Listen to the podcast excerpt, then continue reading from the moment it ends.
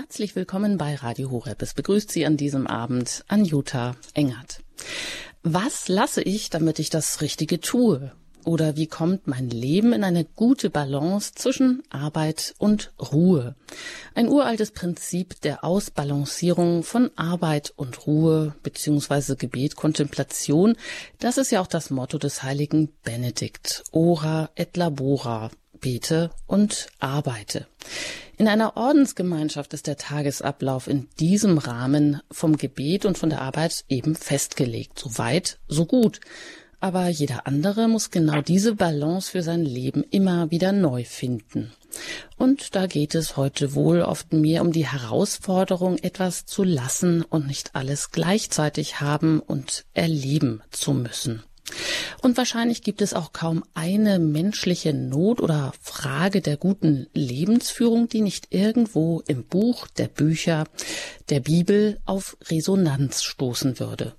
Wir schauen heute auf die Auseinandersetzung von Martha und Maria. Während sich Maria ja einfach zu Jesus setzt und zuhört, hat Martha mit dem Bedienen des Gastes alle Hände voll zu tun. Die Reaktion oder sogar das Urteil Jesu ist, ja, sagen wir, wie so ein Stachel. Das Reiz zum Widerspruch erregt die Gemüter bis heute. Wenn Maria das Bessere gewählt hat, was heißt das dann für die Fürsorgepflicht Marthas, fragen wir ja oft. Und wir sehen darin oft gerne auch einen unauflösbaren Widerspruch. Aber wie ist die Bibelstelle denn nun richtig zu verstehen? Ja, herzlich willkommen hier bei den Highlights aus dem Neuen Testament und ich begrüße herzlich aus Köln Pfarrer Ulrich Filler, der uns auch heute wieder die Bibelstellen auslegt. Er ist auch Buchautor und Referent. Herzlich willkommen in der Sendung und einen wunderschönen guten Abend an Sie. Grüß Gott. Ja, Martha und Maria. Ähm, äh, unter dieser Bezeichnung ist diese Bibelstelle wohl bekannt oder ähm, Sie haben auch geschrieben von dem einen Notwendigen oder das ist die Überschrift in der Einheitsübersetzung. Damit hat man das vielleicht schon ein bisschen abschwächen wollen, der Konflikt, der sich daraus gerne ergibt, aber man kennt es wohl. Und es ist wahrscheinlich nicht zu viel gesagt, äh, wenn man behauptet, das äh, fordert bis heute eigentlich ganz gerne zum Widerspruch heraus, oder Herr Pfarrer Filler? Es ist eigentlich eine bis heute aktuelle Frage für alle Menschen, die sich dafür interessieren was ist notwendig zu tun in meinem Leben, in der Gesellschaft, in der Welt, mit den Menschen, denen ich begegne und was ist notwendig zu glauben und wo muss ich hier die Priorität setzen.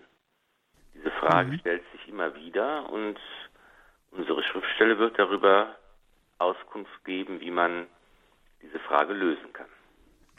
Schön, dann schauen wir da gleich rein, beziehungsweise wir hören da rein und ich lade Sie gerne ein, auch das Evangelium, die Bibel zur Hand zu nehmen. Eben, wir befinden uns jetzt hier heute im Evangelium nach Lukas und da können Sie dann aufschlagen das Kapitel 10 und da schauen Sie ein bisschen weiter, da finden Sie, da stoßen Sie auf den Vers 38, Maria und Martha und da heißt es, Sie zogen zusammen weiter und er kam in ein Dorf. Eine Frau namens Martha nahm ihn freundlich auf. Sie hatte eine Schwester, die Maria hieß. Maria setzte sich dem Herrn zu Füßen und hörte seinen Worten zu. Martha aber war ganz davon in Anspruch genommen, für ihn zu sorgen. Sie kam zu ihm und sagte, Herr, kümmert es dich nicht, dass meine Schwester die ganze Arbeit mir allein überlässt? Sag ihr doch, sie soll mir helfen. Der Herr antwortete, Martha, Martha, Du machst dir viele Sorgen und Mühen, aber nur eines ist notwendig. Maria hat das Bessere gewählt, das soll ihr nicht genommen werden. Soweit also die Worte hier aus der Heiligen Schrift von dem einen Notwendigen. Herr Pfarrer Villa Martha und Maria, die werden uns hier als ähm, Schwestern vorgestellt, sind, glaube ich, auch enge Freundinnen Jesu gewesen, oder? Genau, mit ihrem Bruder Lazarus gemeinsam gehörten sie zum Freundeskreis des Herrn und er besucht seine Freunde jetzt, als er in ihr Dorf kommt. Und da entwickelt sich das also so, dass die eine Schwester, Maria, dem Herrn zuhört, während Martha, die gute Gastgeberin, besorgt ist, alles zu tun, dass es dem Herrn gut geht. Sie kümmert sich um die Speisen, um die Getränke und wie eine gute Hausfrau das halt macht. Mhm. Und ähm, wer, ähm, ja, Maria ist ja in ihrem Element dann auch, könnte man meinen, Martha vielleicht auch, aber die Martha scheint ja jetzt hier nicht, eigentlich nicht zufrieden zu sein mit dem, was sie tut. Sie beschwert sich und sagt ja, zu Jesus, ich warum? eigentlich mhm. immer schon als Kind bei dieser Textstelle gedacht, das ist ja auch wirklich ungerecht. Die eine sitzt nur da und hört zu, die andere macht, tut, kümmert sich, sorgt, ist beschäftigt, auch nicht für sich selbst, sondern auch für den Gast und wird dann zurechtgewiesen und es wird dir gesagt, deine Schwester hat den besseren Teil gewählt, der soll dir nicht genommen werden. Das ist ja irgendwo auf den ersten Blick betrachtet doch sehr ungerecht, dass jemand, der, der arbeitet und sich Mühe gibt, hier zurechtgewiesen wird. Oder? Ja, und Maria, die lauscht den Worten und die erlangt auch so seine ganze Aufmerksamkeit, könnte man wahrscheinlich auch sagen. Das merkt die Martha ja wahrscheinlich auch. Das wird die Martha auch merken, dass sie eben da ganz den Herrn konzentriert ist. Und ähm, das war für mich auch lange eine schwierige äh, Stelle, bis ich einmal ähm, eine Erfahrung gemacht habe mit meinem Beichtvater. Und äh, er sagte mir, hör mal, und es ging irgendwie darum, dass ich, dass ich dachte, ja, wenn ich das Brevier bete und dann kommt irgendwas, was mich ablenkt, ein Telefonanruf, es schaltet in der Haustür, wie verfahre ich da? Und er sagte mir, weißt du, es ist so, du darfst dich selbst nicht ablenken. Du darfst nicht denken, ach, ich muss noch das machen, ich muss noch den anrufen, ich muss das noch schnell aufschreiben, sonst vergesse ich es. Das darfst du nicht tun. Aber Gott darf dich ablenken. Das heißt, wenn jetzt an der Tür stellt, das Telefon geht und jemand braucht deine Hilfe, dann unterbrich das Gebet und äh, mache das, was notwendig ist, weil das kommt von Gott. Und ich glaube, es geht um diese Unterscheidung, dass man eben sagt, es gibt das eine, was auch notwendig ist, wenn Gäste kommen, dann muss man sich kümmern und muss sich sorgen und muss was zu essen auf den Tisch stellen, muss das vorbereiten, muss das nachbereiten und muss eben alles machen. Aber im Grunde genommen ist ja wichtiger, wenn Gott selbst zu Gast ist, dass man eben hört, was er sagt. Und diese Unterscheidung hinzubekommen, ist nicht immer einfach und das zu erkennen, ist auch nicht immer einfach. Aber ich glaube, das ist eigentlich so, dass man sagen kann, beide machen es richtig. Die eine hört dem Herrn zu, die andere sorgt sich. Und wenn es nichts zu essen gäbe, wäre wär es wahrscheinlich auch langweilig, dann dem Herrn mal dazu zu hören. Von daher ist beides gut, aber die Priorität ist richtig. Wenn Gott spricht, was sagt und fordert, dann ist das die erste Priorität. Und die zweite, die ist auch wichtig, ist das, was wir tun und das tun wir dann äh, da, da daneben oder, oder zusätzlich. Hm, also es ist nicht so, dass äh, was wir immer gerne heraushören, eben diese Konkurrenz zwischen diesen beiden Verhaltensweisen. Die eine ist in Aktion, die andere könnte man sagen, ist ja in Kontemplation. Und uns kommt das hier ja gerne so als Konkurrenz vor. Und dann denken wir, aha, also die Sorge um den Menschen ist wohl hier jetzt nicht so wichtig und das stille Verweilen in der Gegenwart Gottes, das ist jetzt hier wichtig. Also sie, sie beziehen das auf diesen Moment, aber es ist keine Abwertung der Arbeit damit gemeint oder keine Abwertung der Nächstenliebe oder der Fürsorge für den anderen. Und ich nehme an, in dieser Zeit wird das ja nochmal wichtiger gewesen sein. Also es wäre wahrscheinlich eine Unverschämtheit auch gewesen, wenn man jetzt, äh, auch wenn Jesus als Gast kommt, ihm überhaupt keine Gastfreundschaft erweist in dem herkömmlichen menschlichen Sinne, wie man das bisher eben auch verstanden hat, eben etwas herzurichten, zu servieren. Oder? Ja, auch der konservative Mensch hat irgendwann Hunger und muss irgendwas essen. Also das ist, sind, sind zwei Seiten der, der einen Medaille. Und äh, man kann nicht sagen, ich bin nur für Gott da und kümmere mich um gar nichts in meinem alltäglichen Leben. Man kann auch nicht sagen, ich kümmere mich nur um, um, um, um meinen Alltag, um das Essen, um irgendwas anderes.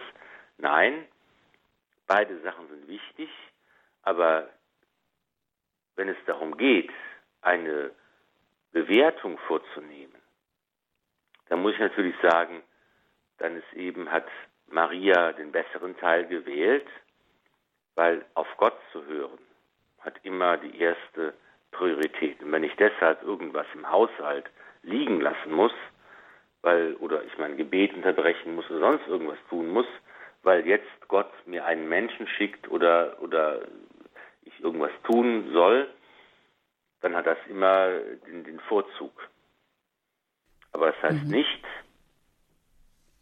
dass eine von den beiden Seiten oder Tätigkeiten geringer zu schätzen wäre. Es ist eben beides wichtig und beides zu tun ist das Ideal. Das Ideal besteht eben darin, sich zu kümmern, zu machen und zu tun und dabei auf den Herrn zu hören. Und das ist eben das Ideal, was wir alle anstreben und was oft so schwer zu verwirklichen ist, aber was eigentlich äh, das, ja, das Nonplusultra ist. Hm, dann eben auch, wie Sie sagen, zu unterscheiden und zu erkennen, hm, das können wir eigentlich von, von, vornherein nicht unbedingt tun, aber wenn wir abgelenkt sind durch irgendetwas oder wenn von uns, von außen etwas an uns herantritt, sagen wir vielleicht so, dass wir dann auch bereit sind, eben alles stehen und liegen zu lassen, weil es könnte ja sein, dass es ein Anruf Gottes ist. Vielleicht so. Ganz genau. Das ist eben die Bereitschaft, offen zu sein dafür, dass Gott handelt, auch in unserem Leben handelt, dass er auch durch Menschen an uns herantritt, die unsere Hilfe, unseren Rat, unsere, äh, unseren Hinweis, was auch immer brauchen, aber dass wir eben auch dann sagen, okay, das ist das eine, das andere ist eben das, was ich mir vorstelle und was ich mir denke. Und auch da muss ich offen sein für das, was Gott will. Ja, in der kommenden, in der folgenden Stelle geht es ja auch gleich weiter äh, mit dem Gebet. Überhaupt, was ist Gebet? Äh, wie lehrt uns Gott überhaupt beten? Das ist ja auch immer so ein großes Thema. Und da hören wir also dann gleich in das Gebet des Herrn hier bei Lukas hinein vorab eine Musik.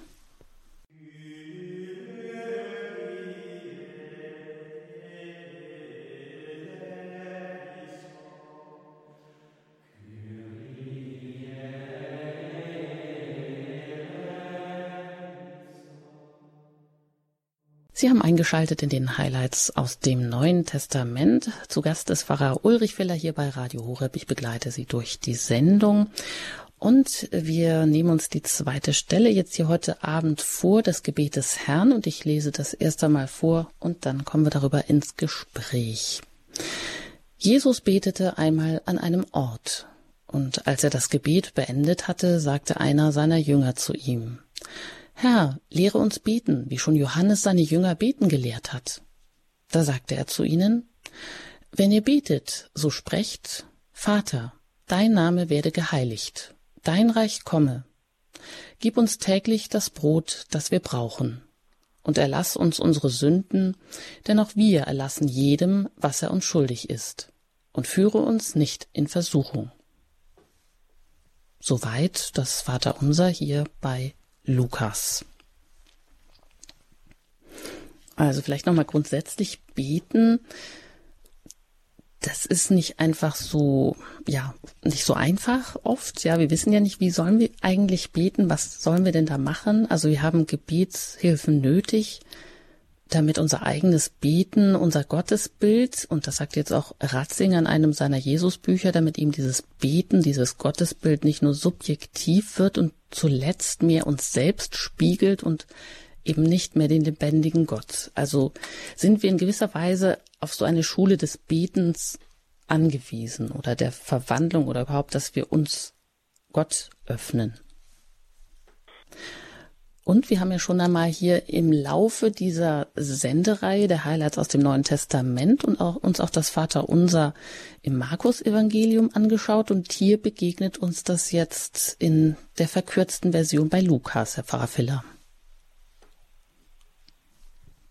Ja, wir sehen eben, was die Jünger tun und was sie beobachten. Sie, sie beobachten Jesus, der betet und das wird ja auch oft berichten im Evangelium, dass Jesus eben nicht nur Dinge tut, Kranke heilt, Wunder wirkt, predigt, lehrt, Streitgespräche äh, führt und so weiter, sondern dass er auch immer wieder sich zurückzieht, um zu beten. Oft auf einem Berg, in der Einsamkeit, irgendwo, wo er ungestört ist und das wird gar nicht genau ausgeführt. Es war an einem Ort und Jesus betet dort. Und das ist ja das, was eigentlich so der rote Faden des Evangeliums ist, dass Jesus bemüht ist, den Willen des Vaters zu erfüllen.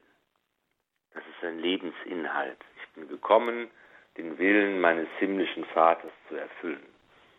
Und immer wieder ist dieses Gebet der Ort, wo er Kontakt aufnimmt mit dem himmlischen Vater, wo er eins wird mit ihm, wo er sein irdisches, menschliches Leben öffnet für Gott und äh, mit ihm ja eins wird.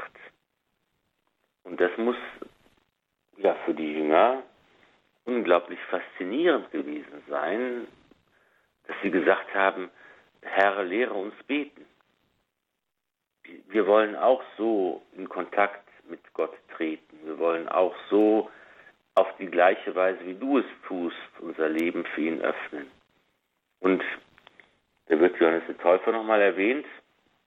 Viele der Apostel waren ja zuerst Jünger des Johannes, bevor sie dann zu Jesus gekommen sind. Und Johannes hat wohl auch seinen äh, Jüngern gezeigt, wie man betet.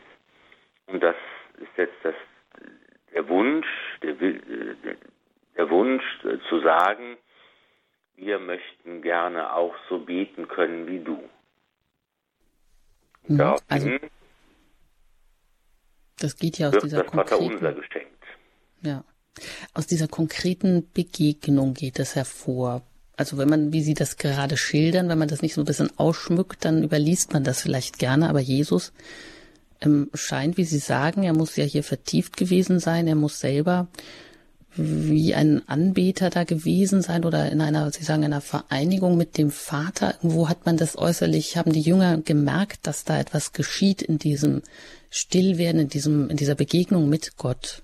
Und so ähm, wird dieser Wunsch überhaupt ähm, geweckt und, und wachgerufen in den Jüngern, dass sie das genauso lernen möchten? Es ist ja das Grundprinzip unseres ganzen katholischen Glaubens, dass wir sagen, in Jesus Christus ist zum ersten Mal ein Mensch da, der Gott so dienen kann, wie es Gott gebührt, weil er selbst Gott ist.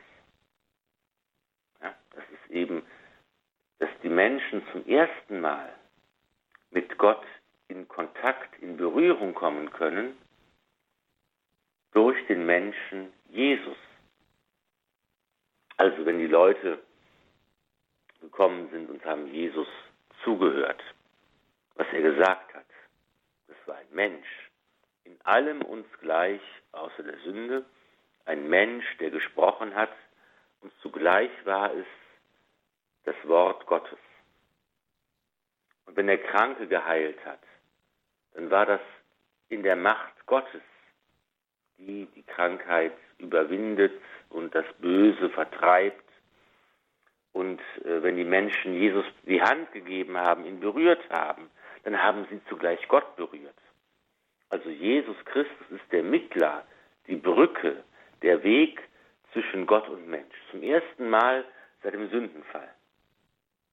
Und das wird natürlich auch deutlich, wenn Jesus betet, dass hier eine eine Einheit besteht, die uns ja fehlt, weil bei uns immer irgendeine Diskrepanz ist, irgendeine ein Spalt, eine, eine Lücke, irgendetwas fehlt, immer unsere innere Zugewandtheit zu Gott, unser äußeres Leben, das klafft irgendwo auseinander immer, bei Jesus nicht. Da merken und spüren die Jünger, wenn er betet, ist er wirklich eins mit dem Vater. Und diese Einheit, die Christus selbst herstellt und für uns auch herstellt, können wir erreichen, wenn wir seinem Beispiel nachfolgen und so beten, wie er gebetet hat. Hm, nur fehlt bei uns jetzt dieses Vorbild, dieses lebendige Vorbild, das die Jünger damals hatten, die also hier gesehen haben, äh, da passiert vielleicht etwas Geheimnisvolles. So einen Menschen gab es noch nie. Ein Mensch, der je als Jesus und als Sohn Gottes auftritt und auch, ja, man ja, das, das merkt. Hm. Das ist ja eben das, das Prinzip, dass man sagen kann, okay, wenn Jesus dieser Mittler ist, wenn die Menschen ihn berühren, dann berühren sie Gott. Wie können wir denn Gott berühren? Weil Jesus ist ja nach seiner äh, Auferstehung in den Himmel aufgefahren. Dafür gibt es die Kirche. Die Kirche ist der Leib Christi, der fortlebende Christus in der Zeit, wie man gesagt hat. Die Kirche ist eben mit ihren sichtbaren Zeichen, ihren Sakramenten, mit, mit allem, was sie macht und tut, für uns der Weg. Und wir können eben deshalb im Beten der Kirche das erkennen, was die Jünger in Jesus erkannt haben. Wir kennen ihre Liturgie, ihren Gottesdienst. Wir können damit einstimmen, wir können uns mit einbringen und in dem, was die Kirche tut, wenn sie betet, wenn sie Gottesdienst feiert, sei es in Rom mit dem Papst auf dem Petersplatz, sei es in irgendeiner kleinen Dorfkirche auf der Schwäbischen Alb, sei es sonst irgendwo, wir können im Beten der Kirche das Beten des Herrn wiederfinden, weil es der Herr selbst ist, der in seiner Kirche, in seinem Leib betet und können dieselbe Erfahrung machen wie die Apostel und können dort mit einstimmen und mitbeten. Das heißt, wir dürfen uns halt dann nicht von Verdunkelungen oder von Irrwegen, die ja auch ähm, unter Priestern sind oder auch in der Kirche, wo ein Zeitgeist einzieht, uns davon nicht abhalten lassen. Das ist vielleicht dann doch ungleich schwieriger. Aber wenn Sie sagen, ja, die Kirche ist eben das ist heute unser Mittler, der Weg, äh, wie wir oder in der Kirche können wir erkennen, was Jünger in Jesus erkannt haben. Und Jesus lehrt hier die Worte des Vater Unser als Wegweisungen ins Innere bieten ähm, oder so, ja, als Grundorientierungen unseres Seins. Das heißt, das scheint ja das ganz grundlegende Gebet hier zu sein. Es kommt aber mit so einfachen und so unspektakulären Worten daher, dass man äh, vielleicht gar nicht glauben mag, dass das jetzt unser Sein formen könnte oder dass das uns in die Gesinnung Jesu einübt. Diese Worte, die da jetzt stehen, Vater? Oder ist das überhaupt erstmal was ganz Tolles, was ganz Neues, dass da überhaupt Vater steht? Ja, und das ist genau, was Sie gerade gesagt haben, ist der Schlüssel zu dem großen Geheimnis des Glaubens und, und, und der Mystik und der Gottverbundenheit und des christlichen Vollkommenseins und was auch immer der Schlüssel ist. Es ist doch ganz einfach. Es ist keine, keine Studien notwendig, es sind keine Initiationsprozesse notwendig, es ist keine langjährige klösterliche Übung notwendig. Nein, es ist ganz einfach. Für jedermann und jeder Frau und jedes Kind, für Alte und Junge, für, für Greise und Kleinkinder verständlich. Der Schlüssel, es ist ganz einfach. Es sind einfache und schlichte Worte, Bitten und da sind wir schon mitten im Herzen des Geheimnisses angelangt. Und das, die Leute denken immer, es ist so schwierig, heilig zu werden.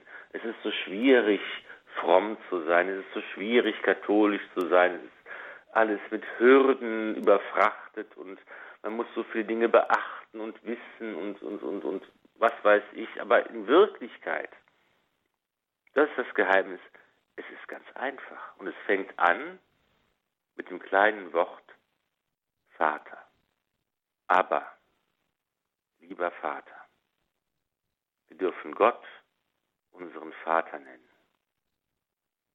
Und das ist schon das Tor, das uns Jesus öffnet, durch das wir zum christlichen Glauben eintreten können. Gott ist unser lieber Vater. Das ist ja eine völlig neue, revolutionäre Idee. Das in allen anderen Religionen gibt es das nicht. Nicht im Islam, nicht im Hinduismus oder Buddhismus oder sonst irgendwo. Das ist das jüdisch-christliche Erbe, dass wir sagen dürfen, Gott ist unser lieber Vater. Also ein großer Trost, wie auch Reinhold Schneider sagt, darin, mit dieser Anrede zu beginnen, überhaupt mit diesem Wort Vater, darin die ganze Erlösungsgeschichte schon enthalten ist. Aber das muss man ja erst wieder neu entfalten oder müssen wir das überhaupt erst lernen von Jesus, was Vater eigentlich bedeutet, da wir ja so alle, jeder seine persönlichen, seine ganz eigenen Erfahrungen mit dem Vater gemacht und die mögen ja auch nicht immer Quelle des Guten gewesen sein oder vielleicht ähm, gestört gewesen sein.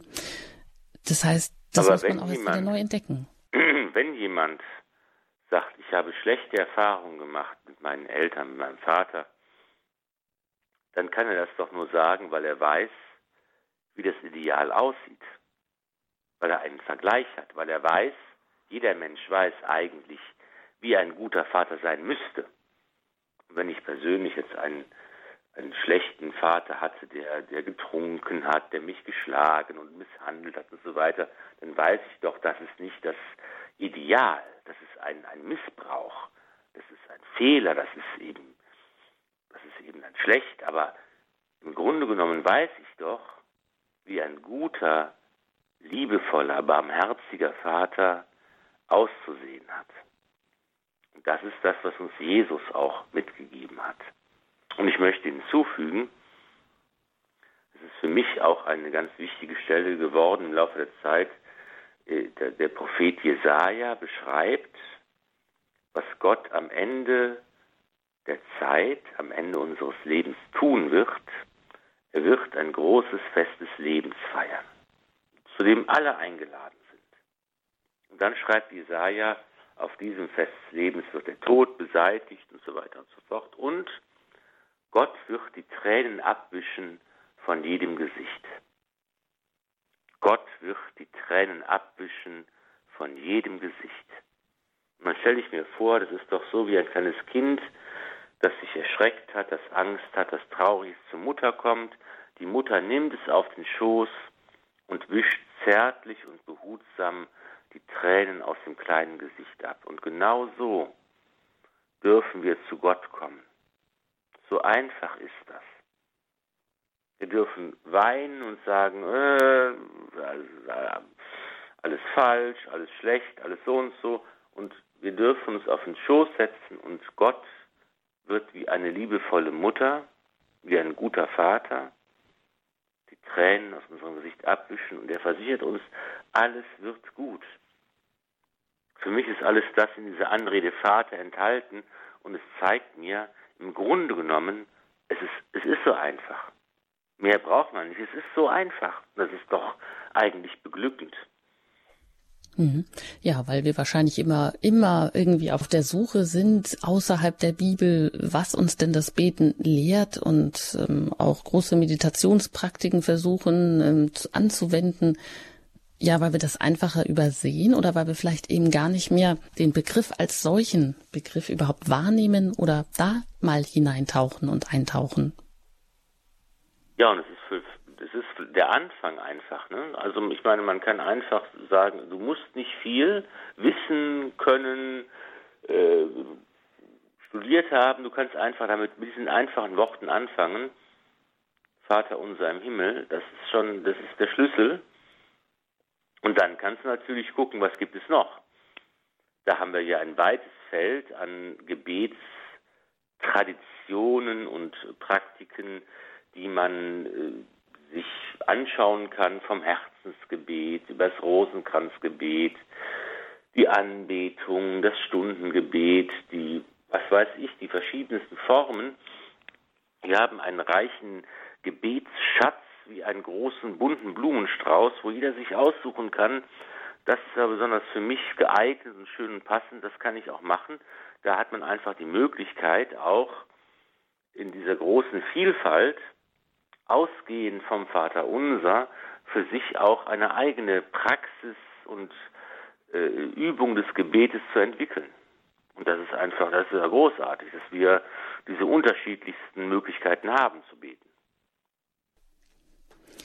Und das Gebet heißt ja eigentlich Vater unser. Also unser Vater, das heißt, ähm, wohl jetzt hier steht es nicht so. Ist das eine Frage der Übersetzung?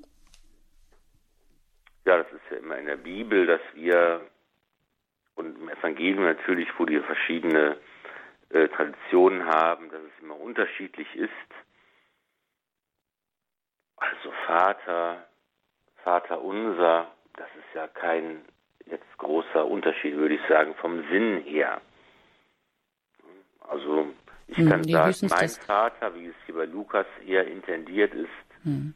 ich darf den Vater persönlich als meinen lieben Vater ansprechen. Ich darf Gott als meinen lieben Vater ansprechen.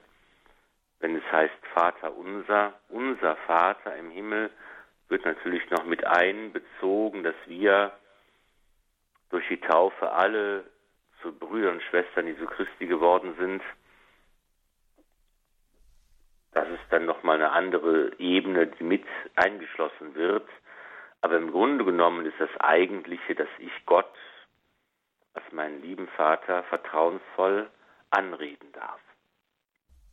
Mhm, und ähm, Josef Ratzinger erwähnt dann noch in seinem Jesusbuch, dass eben, ja, wie Sie sagen, dieser Vater hier erscheint als Quelle alles Guten. Er zeigt uns, also er, Jesus Christus, zeigt uns das Wesen des Vaters, eben die bis ans Ende gehende Liebe.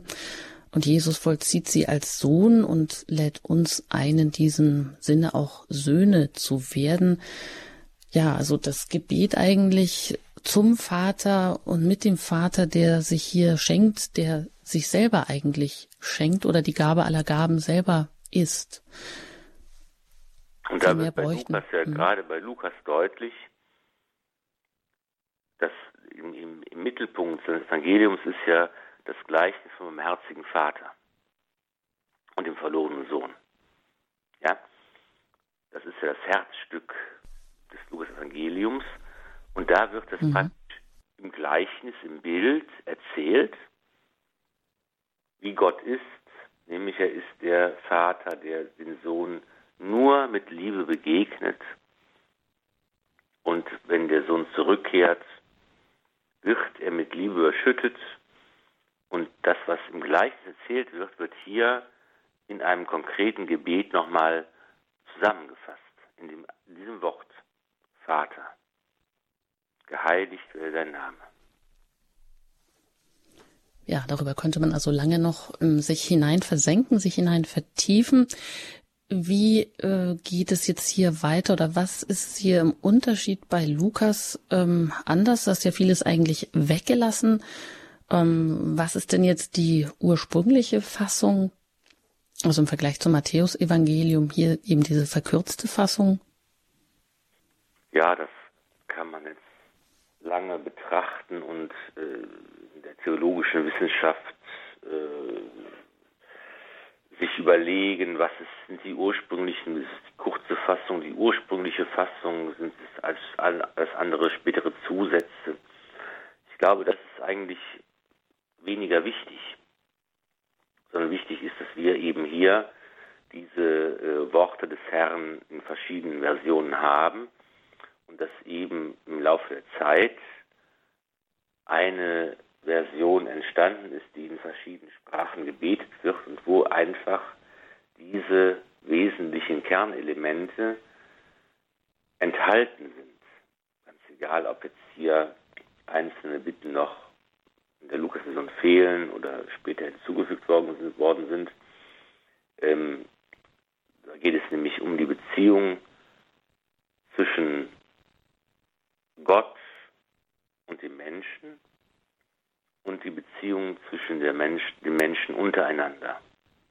Und da ist im Grunde genommen sind alle Dimensionen unseres Lebens, alles, was wirklich wichtig ist, ist hier enthalten und das macht auch die Großartigkeit dieses Gebetes aus.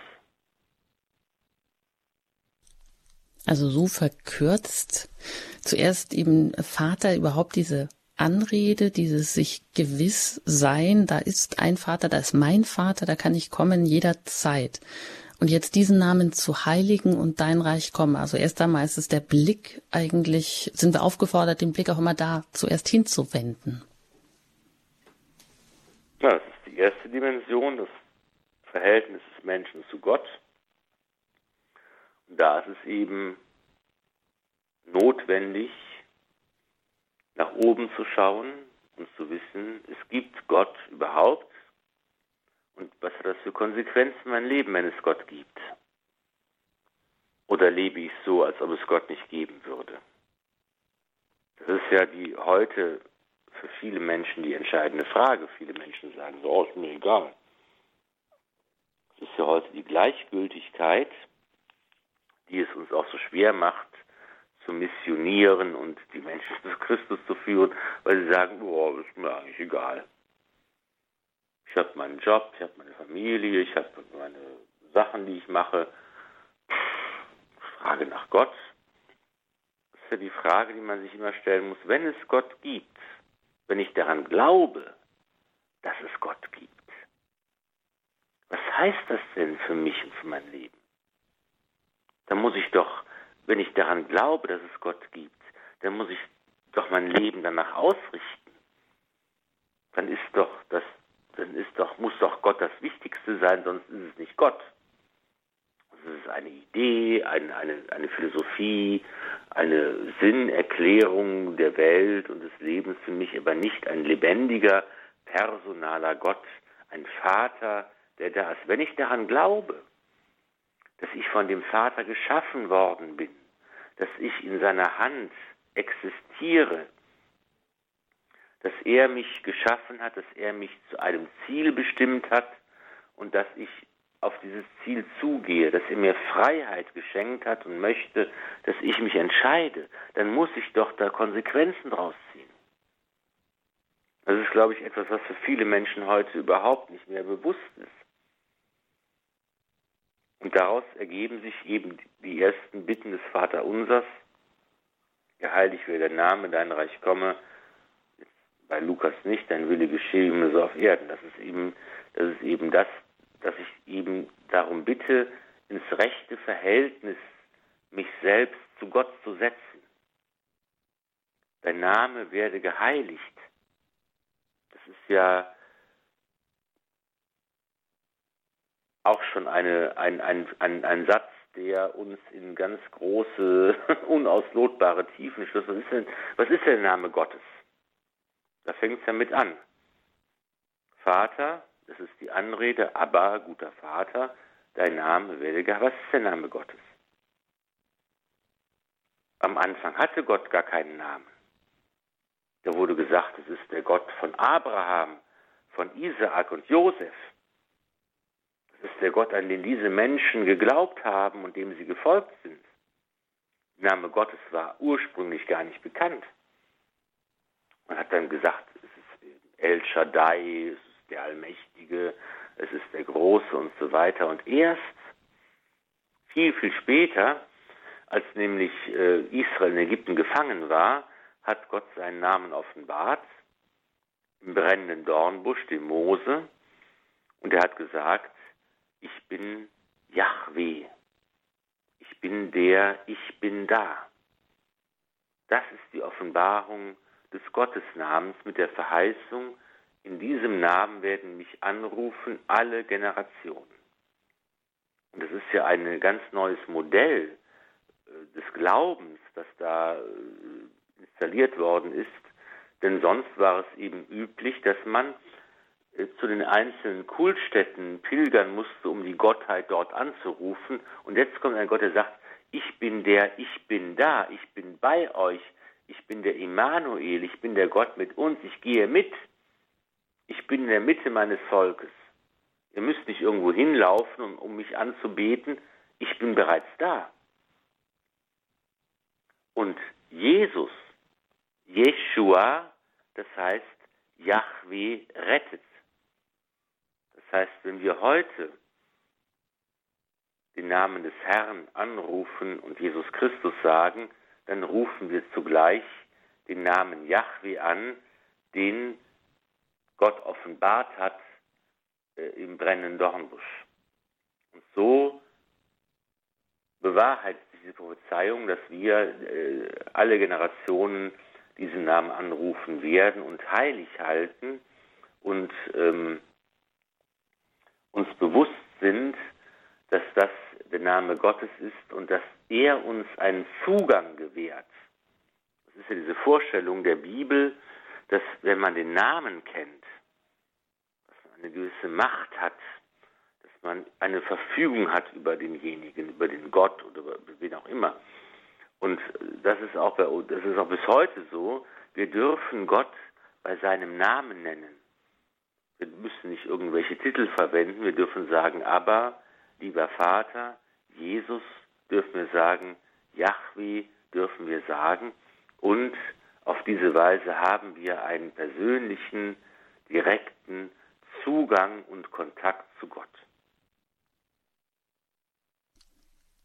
Also es würde eigentlich, ähm, wenn man sich jetzt sehnt oder man möchte weiter wachsen im Glaubensleben, dann wäre das ja auch ein Ansatz, überhaupt einmal sich tiefer auch mit diesem Vater unser zu beschäftigen oder vielleicht das versuchen, jeden Tag auch wieder neu so zu sehen oder sich da in diese Wirklichkeit hineinzubegeben, die uns vielleicht neu eben ähm, geöffnet werden muss, was in diesem Wort Vater überhaupt drinsteckt, was das auch bedeutet hat damals, was es uns aber genauso heute bedeuten kann. Machen Sie auch so die Erfahrung, dass da, ähm, dass man eigentlich da noch auf offene Ohren stößt, wenn man das überhaupt einmal den Gläubigen so vermittelt? Ja, ich mache die Erfahrung, dass eben viele Menschen auch dann sagen, ich habe aber schlechte Erfahrungen gemacht. Das ist einfach auch natürlich, dass, dass, dass man in seiner Familiengeschichte mit seinen Eltern ähm, äh, auch nicht nur gute Erfahrungen gemacht hat. Das erlebe ich bei vielen, bei vielen Leuten. Und ich sage gerade deshalb ist das Vaterunser und unser christlicher Glaube so wichtig, dass wir einfach versuchen müssen, auch mit den eigenen biografischen Erfahrungen zu leben, dass wir bereit sein müssen zu vergeben. Es gibt das Wort, das heißt, jeder Mensch braucht mehr Liebe, als er verdient. Das gilt manchmal auch besonders für die Eltern, dass man einfach lernen kann, versöhnt und gut mit der eigenen Geschichte, der eigenen Biografie, der eigenen Vergangenheit umzugehen. Und ähm, das klingt da, glaube ich, auch im Vater Unser damit an. Sie hatten das eben schon gesagt. Es ist eben nicht so, dass alle sagen, ach ja, ich äh, weiß, was das bedeutet, dass man eben einen Vater hat, eine Mutter hat. Das ist auch mit Schwierigkeiten verbunden, aber damit versöhnt zu leben, ist ein, glaube ich, ein großes Ziel unseres Lebens. Hm, das erfahren wir hier bei Radio Horeb auch, dass wir verschiedene ähm, Sendereihe ha Sendereien haben, die auch genau dann das aufgreifen. Müsste sie eigentlich, denke ich, manchmal so zusammenführen an so einem Punkt. Also wenn ich in der Lebenshilfe dann eben etwas erfahre über Verletzungs-, über Vergebungsarbeit, wie wichtig das eigentlich ist, um ja, um wieder vielleicht einen offenen Blick überhaupt erstmal zu kriegen für das, was jetzt hier in der Bibel so steht. Also wenn man ja ähm, aus der Vergangenheit viele Verletzungen, viele Blockaden hat und mit sich herumschleppt, dann ist es ja überhaupt schwierig, äh, da verstellt sich schon dieser Zugang und da ist dann guter Rat vielleicht teuer oder man kann sich den Mund fusselig reden aus ihrer Perspektive, sage ich jetzt mal als Pfarrer, und erreicht doch niemanden, weil da schon oder weil da so viel dazwischen steht. Und man, jetzt, man kann schon mhm. was erreichen, denn das, äh, das Schlüsselprinzip ist ja die, die Bindung. Geht ja im Leben immer darum, an wen binde ich mich, an, an, an welchen Gott, an welche Menschen und so weiter. Und wenn ich eben erfahren habe in meiner persönlichen Vergangenheit, dass es mir schwer gefallen ist, mich zu binden an einen Vater, an eine Mutter, an andere Verwandte, an Freunde, weil irgendwas schiefgelaufen ist, dann kann ich doch die Erfahrung machen, und das ist eben die Chance, die der Glaube uns bietet, und das ist die, das Versprechen und die Gewissheit, die ich habe, dass ich bei Gott, bei meinem himmlischen lieben Vater, eine Bindung habe, die ohne äh, Voraussetzung ist, die ohne äh, Ansprüche daherkommt, die von mir nichts verlangt, außer zu sagen Ja. Und die mir dann eine Geborgenheit schenkt, aus der heraus ich auch anfangen kann, die anderen Bindungen meines Lebens anzugehen und zu reparieren oder zu vergeben oder wie auch immer damit ins Reinen zu kommen. Aber das ist eben das große Versprechen unseres Glaubens und das macht auch die Größe des Christentums aus, dass ich einfach bedingungslos, ohne Voraussetzungen, ohne Ansprüche wissen kann, ich darf mich auf diese Liebe des Vaters verlassen. Die wird mir geschenkt, komme, was da wolle, daraus darf ich schöpfen, damit darf ich leben. Das heißt aber, dass ähm, als Priester haben Sie ja dann eigentlich auch, ähm, oder verstehen Sie das dann auch so als Aufgabe, eben diese vermittelnde Rolle dann auch einzunehmen, das einerseits auszulegen, das, was die Schrift sagt und was den Glauben ausmacht und das dann eben aber auch ein Stück weit in das Leben zu transportieren, also dass wir dann wirklich auch sagen können, ja, was bedeutet es heute für mich oder was ähm, habe ich da vielleicht für eine Aufgabe auch ähm, die sich daraus für mich, für mein Leben oder auch konkret ergibt, was ich vielleicht angehen muss, damit ich mich mehr öffnen kann zum Beispiel. Genau, das immer die Herausforderung für jeden Einzelnen. Jeder hat sein eigenes Päckchen zu tragen, jeder hat seine eigenen Erfahrungen, seine eigene Geschichte und wir können nur versuchen, ich als Priester und jeder als Christ kann nur versuchen, immer zu sagen, das ist eben dass die Verheißung unseres Glaubens, das ist die Chance, die wir haben, versuche sie zu ergreifen und umzusetzen. Manchmal gelingt es, manchmal gelingt es schwieriger, das ist immer verschieden, aber das ist eben die bleibende Herausforderung, vor die wir gestellt sind. Gut, und wenn wir das Vaterunser jetzt hier bei Lukas nochmal dann zu einem Abschluss bringen. Sie sagen, da ist ja alles enthalten, was ich brauche. Mehr brauche ich nicht. Für jedermann und für also jeder Zeit und überall eigentlich. Ja, Gott ist einer, der mitgeht. Gott ist einer, der da ist überhaupt erst einmal und der sich nicht in irgendwelchen, an irgendwelchen Örtlichkeiten und nur dort anbeten lässt, sondern also das ganz Neue, er ist da, er offenbart sich als der liebende Vater, die Liebe schlechthin, die Gabe schlechthin für jeden Menschen und ähm, genau, er geht mit, er geht mit mir mit, in meinem Leben geht er mit und was brauche ich jetzt noch? Genau, dann kommt die Bitte um das tägliche Brot, das ist wirklich etwas, was lebensnotwendig ist. Und dann heißt es, und erlass uns unsere Sünden. Also da ist auch der Blick erstmal auf mein Verhalten gerichtet und nicht auf das der anderen. Wir sind ja dann oft so, denken, ja, aber in der Vergangenheit, dass mir das und das widerfahren und das muss erst mal wieder aus dem Weg geräumt werden. Also wir zeigen ja dann gerne mit dem ähm, Zeigefinger auf die anderen oder auf das Schicksal oder auf das, was uns alles Schlechtes und Böses widerfahren ist. Aber weil wir meinen, da können wir doch jetzt gar nicht, ähm, ja, das heißt also hier die Aufforderung bei uns anzufangen, oder? Ja, das ist ja interessant, dass es so formuliert ist, dass wir im Grunde genommen in diesem Gebet unser eigenes Verhalten als Grund anführen, warum Gott uns unsere Schuld erlassen soll, weil auch wir jedem erlassen, was er uns schuldig ist. Und das ist eigentlich diese, ja, dieses auch typisch christliche, dass es eben dass Gott diesen menschlichen Weg der Erlösung für uns gewählt hat dass er eben sagt, ich will euch einbeziehen. Ich will euch nicht irgendwie überschütten mit Gnade, mit Liebe, mit irgendwas, wo ihr gar nicht anders könnt, sondern ich möchte, dass ihr mitwirkt, dass ihr mittut, dass ihr das auch wollt und dass ihr auch äh, euch entsprechend verhaltet. Das ist auch im Evangelium ganz oft wird das angesprochen, dass eben Gott uns die Schuld vergeben kann, weil wir selber bereit sind zu vergeben.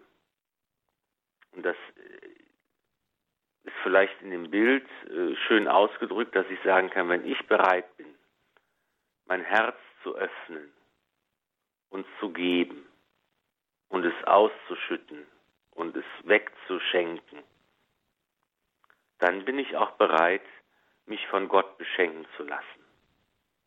Wenn ich mein Herz verschließe, wenn ich alles für mich behalten will, wenn ich nicht bereit bin zu vergeben, zu verschenken, etwas, etwas wegzugeben, dann kann ich auch nicht von Gott was empfangen. Weil ich muss vorher offen sein dafür. Also Gott will, dass wir mitmachen, dass wir mittun, dass wir mitarbeiten und er kann uns nur mit seiner Liebe, mit seiner Vergebung beschenken, wenn wir selbst bereit sind, uns zu öffnen und Vergebung und Liebe anderen zu schenken. Und in dem Maß, in dem ich andere liebe, in dem ich anderen verzeihe, in dem ich für andere da bin, in dem ich mich selbst hintanstelle und sage, andere sind wichtiger als ich. In dem Maß, wie ich das vollbringen kann, in dem Maß kann Gott mich beschenken, weil ich selbst der Maßstab dafür bin. Mhm. Also ein hohes Maß auch an Eigenverantwortung, das hier mit hineinspielt. Aber ja, das, äh, wenn wir das nicht hätten, dann wäre es ja umso schlimmer. Also dann wären wir ja auch nicht frei, dann wären wir ja letztendlich nur Marionetten. Genau, ganz genau. Genau, und die letzte Bitte ist dann eben die und führe uns nicht in Versuchung. Dann hätten wir hier so eigentlich das, könnte man sagen, vielleicht das komplette Lebensprogramm oder Programm, ja auch ein glückliches, geglücktes Leben in Beziehung mit Gott, in Beziehung mit anderen, in Beziehung mit mir selbst zu führen. Mehr brauchen wir eigentlich nicht, oder? Wenn wir das jetzt so ernst nehmen oder da hingucken oder das. Genau, das ist eigentlich das fast alle Dimensionen unseres Lebens, unsere Beziehung zu Gott, zu den Mitmenschen, mein, mein eigenes Verhalten und eben auch die Bitte, nicht in Versuchung geführt zu werden, die ja in der Diskussion war vor einiger Zeit, als der Papst sagte, man muss es anders übersetzen, weil Gott nicht derjenige ist, der Menschen bewusst in die Versuchung führt, was Böses zu tun. Aber es ist, glaube ich, recht verstanden auch so, dass es darum geht, dass wir sagen, wir sind in der Welt vielfältigen Versuchungen ausgesetzt. Das wissen wir alle. Jeden Tag erleben wir das. Paulus sagt, es fällt mir eben leicht, das Böse zu tun, was ich eigentlich gar nicht will. Und es fällt mir schwer, das Gute zu tun, was ich eigentlich will. Mein Wille ist verkehrt. Dieses, diese Erfahrung kennen wir alle. Und da geht es eben jetzt darum zu sagen, dass Gott uns dabei helfen soll, dass wir eben in diesem, in diesem Kampf, in dieser, in, in, in dieser Entscheidung einfach die, die richtigen, den richtigen Weg finden und die richtige Entscheidung treffen können. Und dann ist es das Programm für das ganze Leben und wer anfangen will zu beten oder sagt, ich weiß nicht, wie ich beten soll, ich habe Schwierigkeiten mit dem Gebet. Ich bin kein großer äh, Meditationskünstler, ich bin kein Mönch, ich bin kein was weiß ich was. Äh, ich bin nur ein ganz einfach normaler Mensch. Dann kann man sagen, da kannst du mit anfangen. In diesem Gebet ist alles enthalten. Dieses Gebet ist das Beste, was du beten kannst. Also fang damit an. Das ist der Schlüssel zu allem anderen. So einfach kann Glaube sein. Ja, jetzt ähm, haben wir da heute, sind wir da länger einfach geblieben bei diesem Gebet des Herrn und aber wir haben vielleicht auch gesehen, dass es ja auch ganz wichtig ist und dass da eben auch ganz, ganz viel darin enthalten ist, was man vielleicht auch erst zur Entfaltung bringen muss, um überhaupt diese ganze Tiefe dann auch auszuloten. Ja, Sie sagen, das ist jetzt eigentlich der Unterschied zwischen Matthäus, also wie das Vater unser bei Matthäus überliefert ist und bei Lukas, dass es jetzt gar nicht so das Entscheidende, das Wesentliche ist, dass es ja hier fehlt etwas, dein Wille geschehe, ist jetzt hier nicht enthalten, aber Sie sagen, dass es eigentlich nicht der, tut eigentlich jetzt nicht wesentlich etwas zur Sache, oder, Pfarrer Filler? Abschließend. Genau, das ist natürlich alles ineinander auch äh, verschachtelt und enthalten, wenn ich den Namen Gottes heilige, dann möchte ich natürlich auch, weil das drückt der Name Gottes ja aus, dass sein Wille sich verwirklicht und geschieht und dass sein Reich sich ausbreitet auf der Welt. Also das muss uns, glaube ich, keine Sorgen machen, dass hier die verschiedenen Fassungen des Vaterunsers etwas unterschiedlich überliefert werden.